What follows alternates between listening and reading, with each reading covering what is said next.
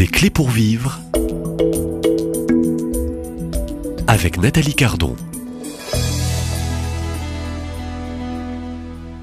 L'apôtre Saint Paul conçoit la vie chrétienne comme un combat pour lequel nous devons nous équiper des armes que Dieu met à notre disposition. Il nous dit revêtez l'équipement de combat donné par Dieu afin de pouvoir tenir contre les manœuvres du diable.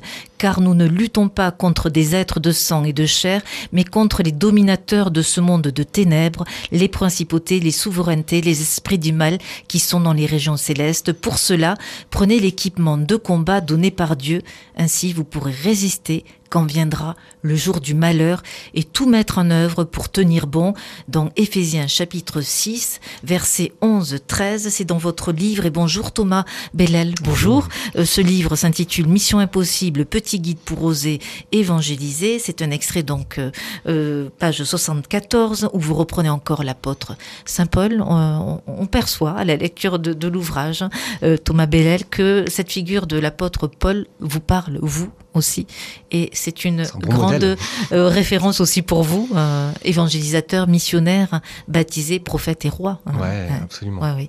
Euh, alors, euh, pour partir en mission, il faut s'armer. Euh, très bien décrit aussi par l'apôtre Paul. alors, on, on, se prépare comment aujourd'hui pour vivre une, une mission d'évangélisation, une mission directe d'évangélisation de rue Quelles sont les armes concrètement en fait, je pense que le, on va dire, le, combat est d'abord spirituel. Donc les armes sont d'abord spirituelles aussi. Euh, comme je disais, encore une fois, tout découle du fait de, on vient pour répandre l'amour de Dieu, donc faut essayer de s'en remplir le plus possible. Et, euh, et donc c'est d'abord la prière. Moi, je pense, c'est vraiment la prière. Mais euh, encore une fois, comme dans, dans la vie chrétienne, c'est euh, se mettre euh, en relation, être connecté à Dieu pour pouvoir l'écouter, etc. Parce que même, si vous voulez, mission d'évangélisation, on va rencontrer des gens qu'on on ne connaît pas, euh, on ne connaît ni d'Ève ni d'Adam, on ne sait pas quels sont leurs besoins, quelles sont leurs situations, etc. Donc, euh, si vous voulez, c'est Dieu qui peut nous aider à trouver les mots, trouver les paroles, trouver les, gestes, etc., qui peut, qui peut toucher leur cœur. Donc, euh, peut-être sur la, notion de, combat spirituel, on s'en rend rapidement compte quand on fait de l'évangélisation de rue, mais même parfois aussi quand on, pour les personnes qui organisent des événements pour Dieu, des choses comme ça, en fait, on sent que parfois il y a du combat. Quand c'est des choses où il y a un enjeu spirituel très fort, comme par exemple la question de la vie éternelle, ben forcément, euh, voilà, il y, euh, y, a, y a Satan, il y a le démon qui vient nous titiller. Et donc là, il faut pas céder à deux excès. Il y a un excès de la vie chrétienne qui est de dire euh, Satan n'existe pas, et ça c'est faux, il faut vraiment rejeter ça. Évidemment que Satan existe, ça il faut vraiment en avoir conscience.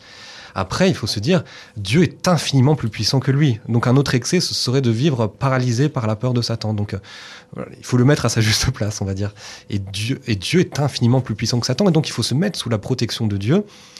Euh, vivre la prière pour nous donner la force, pour nous donner les armes, pour être remplis de la présence de Dieu, des intuitions de l'Esprit Saint, pour pouvoir, pour pouvoir y aller. Et donc moi j'ai des exemples très concrets, effectivement, de, voilà, de combats spirituels, de, de gens que j'ai eu autour de moi, des pasteurs, des prêtres qui organisaient telle ou telle mission, et puis qui se trouvent à un moment donné, parfois c'est très bête, mais des soucis techniques, des choses qui marchent pas, qui fonctionnent pas, telle personne qui devait les aider, qui ne pouvait plus. Et donc euh, voilà, ça peut passer par des choses qui sont intérieures, si vous voulez, des, des, des euh, ou des sollicitations extérieures. Parfois, ça peut être ça. Avant une mission d'évangélisation, euh, voilà, euh, je, je, je, dis parfois ça un, un, peu avec humour, mais vous allez avoir à ce moment-là précis des amis que vous connaissiez pas, enfin que vous n'avez pas vu depuis longtemps, qui vont proposer de boire un verre et tout ça. Et, et donc parfois des choses qui sont des bonnes choses, mais on sent que c'est l'expérience qui parle. Il faudra avoir ouais. voilà ce discernement-là de se dire d'où ça vient et tout ça. Et donc tout ça, ça nous fait bien comprendre que le combat il est spirituel et la première arme spirituelle, c'est vraiment la prière, c'est la vie de Dieu même qui nous est donnée pour euh, couler sur toutes les personnes qu'on va rencontrer. Et le, le Saint-Esprit, vous, vous en parlez aussi, hein, dans euh, ces armes aussi. Ah, mais... Ces armes, c'est le premier missionnaire, au fond, le Saint-Esprit. Hein. Vous, vous écrivez, page 83, dans la mission, le Saint-Esprit n'est pas seulement une aide qui nous est offerte, vous écrivez, il est le premier missionnaire, c'est lui qui évangélise à travers nous. Si l'Esprit Saint est absent, il n'y a pas d'annonce de l'Évangile. Mmh. Mais on se rend pas compte encore dans, dans, dans nos vies à quel point. Il y a un manque. Le... Si l'Esprit Saint n'est pas présent dans le moment de la mission. Ouais. Euh... Absolument. Et on le voit très clairement. On prend, on prend l'expérience de la Pentecôte. Voilà, il y a le, le meilleur des, des, des stages mmh. missionnaires qui est fait par le grand, les, les, les, les, apôtres, etc., qui sont formés par le plus grand des maîtres pendant trois ans. Mais à un moment donné, ils ont besoin d'être remplis de l'Esprit Saint pour y aller. Et donc, c'est l'Esprit Saint qui est missionnaire. C'est l'Esprit Saint qui est envoyé déjà en mission par le Père et, et le Fils. Et donc, c'est lui qui est, euh, voilà, cette, cette, impulsion qui va nous être donnée vers les autres, qui va nous donner les mots, les paroles, la prière et tout ça, les charismes parfois aussi, des dons spirituels, des paroles de, ça peut arriver, hein, voilà, des, paroles de prophétie, des dons de guérison. C'est des choses qui existent aussi. Voilà, ça doit être discerné, mais en tout cas, ça existe. Tout ça, ce sont des armes qui nous sont données par le Saint-Esprit. Et donc, vraiment, le Saint-Esprit est extraordinaire. Il faut lui donner toute la place dans notre vie, le, le laisser se déployer. Parfois, on a l'impression que c'est juste une, une sorte de force, quelque chose d'un peu vague, mais c'est aussi, il est pleinement Dieu. Le Saint-Esprit est Dieu. Le Saint-Esprit est une personne. On peut avoir une relation avec lui, on peut l'écouter, on peut prendre du temps à le prier, lui laisser développer toute sa place en nous. On est déjà rempli par le Saint-Esprit. Si vous êtes baptisé, vous avez déjà le Saint-Esprit qui vit en vous. Donc, euh, il est comme en cage, euh, si vous voulez, dans notre bide. Il faut le laisser se déployer, prendre toute la place. Il attend que ça.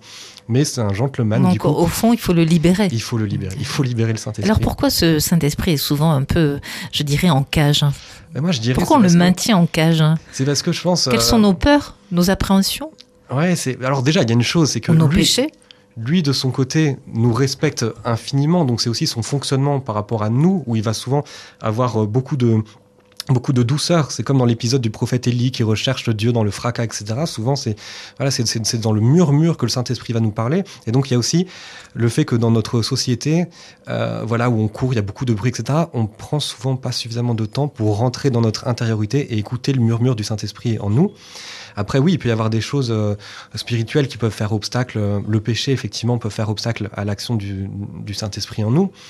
Euh, parfois, on n'est pas suffisamment justement conscient, on n'en parle pas assez euh, du Saint-Esprit, de qui il est, de, ce qu'il peut faire. Donc parfois, simplement, on n'est pas au courant, en fait. on n'est pas suffisamment au courant de qui il est et de ce qu'il fait. Et, euh, et, voilà, je pense que c'est quelque chose dont il faut, euh, il faut pouvoir reprendre conscience. Mais je pense qu'on est dans un temps où de plus en plus on, se rend compte, euh, on se rend compte de plus en plus, euh, voilà, avec le, le, Concile Vatican II, le renouveau charismatique, beaucoup de choses qui nous font redécouvrir quelque chose qui finalement a toujours existé dans l'Église. Mais c'est voilà, il est Seigneur et il donne la vie. C'est ce que dit le Credo. Donc euh, voilà, pas hésiter à lui laisser toute la place. Alors, page 105 de votre livre, par audition des Béatitudes. Donc, si on veut se le procurer, euh, ce livre est un support pour euh, peut-être euh, oser devenir ce missionnaire, cet évangélisateur. il n'est jamais trop tard. Euh, planifier la durée de la bataille, parce qu'on parle bien donc de mission, mais vous parlez bien aussi dans cet ouvrage, vous relevez bien que la mission est un vrai champ de, de bataille important, mais la durée du combat l'est aussi. Il ne faudrait pas que les combattants viennent à s'épuiser. Alors quelle est la bonne durée? Ça c'est aussi important. Hein vous questionnez pour une mission de rue et au fond pour toute mission, mmh. euh, il faut savoir aussi euh, s'arrêter quand il faut s'arrêter. Il faut ouais. avoir cette sagesse aussi, cette prudence de discerner s'il est bon ou non de faire telle ou telle mission euh, si euh, euh, voilà avoir cette prudence, bien se connaître aussi pour ne pas non plus arriver à un épuisement. Un épuisement ouais. missionnaire ne serait pas bon en soi. Mmh. Donc effectivement, déjà première chose, c'est que ce que je dis, c'est vraiment indicatif. Il faut vraiment pas euh, se dire voilà, c'est pour faire réfléchir sur certains points mais je voudrais surtout pas qu'on prenne mon livre en disant il, il faut euh, appliquer euh, chaque point au pied de la lettre parce que c'est c'est contraire hein, totalement à l'esprit qui est de se dire que c'est d'abord Dieu qui missionnait à travers nous c'est d'abord en l'écoutant. Donc euh, c'est justement pas d'abord une stratégie humaine mais effectivement euh, de se dire ben voilà être conscient aussi de qui on est de ce qu'on peut donner de nos ressources. Et voilà de cette fameuse euh, vertu de prudence de se dire c'est pas incompatible d'à la fois d'être rempli de confiance de foi ou même si on n'a on, on pas assez de foi, on n'a jamais assez de foi, donc on peut demander à Dieu, viens au secours de mon manque de foi. Mais euh, voilà aussi d'être conscient de, de, qui on est, de nos faiblesses, de nos limites, du fait que voilà, souvent c'est quelque chose qui est assez fatigant physiquement, spirituellement, de se livrer. Euh, voilà, l'évangélisation de rue, quand on en revient, on est à la fois plein de joie et puis en même temps on voit qu'il y a quelque chose en nous quand même qui a été pompé et euh, d'avoir aussi bah, voilà ce discernement de pouvoir aussi donner ce qu'on peut donner. C'est ça, Dieu n'attend rien de plus que, que ce qu'on est capable de donner. Après, il fera des merveilles à travers ça. Mais Voilà, donc essayer d'imaginer le, le, le Donc temps il y, a- qu'on il y a puisse la- joie du, du don aussi et du temps qui, est donné. Et puis on- du don et de la gratuité de la mission. Ouais, ouais. C'est vrai que le- la, la gratuité est essentielle parce que euh, les fruits, euh, il y a des fruits, ça je peux vous dire, il y a des fruits à l'évangélisation de rue, sinon moi j'en ferai pas.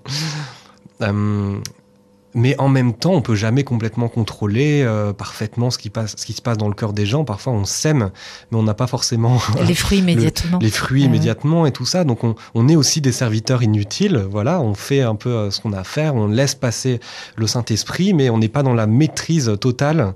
Euh, dont on est même, en fait, on maîtrise. Mais vous me, vous on rassurez.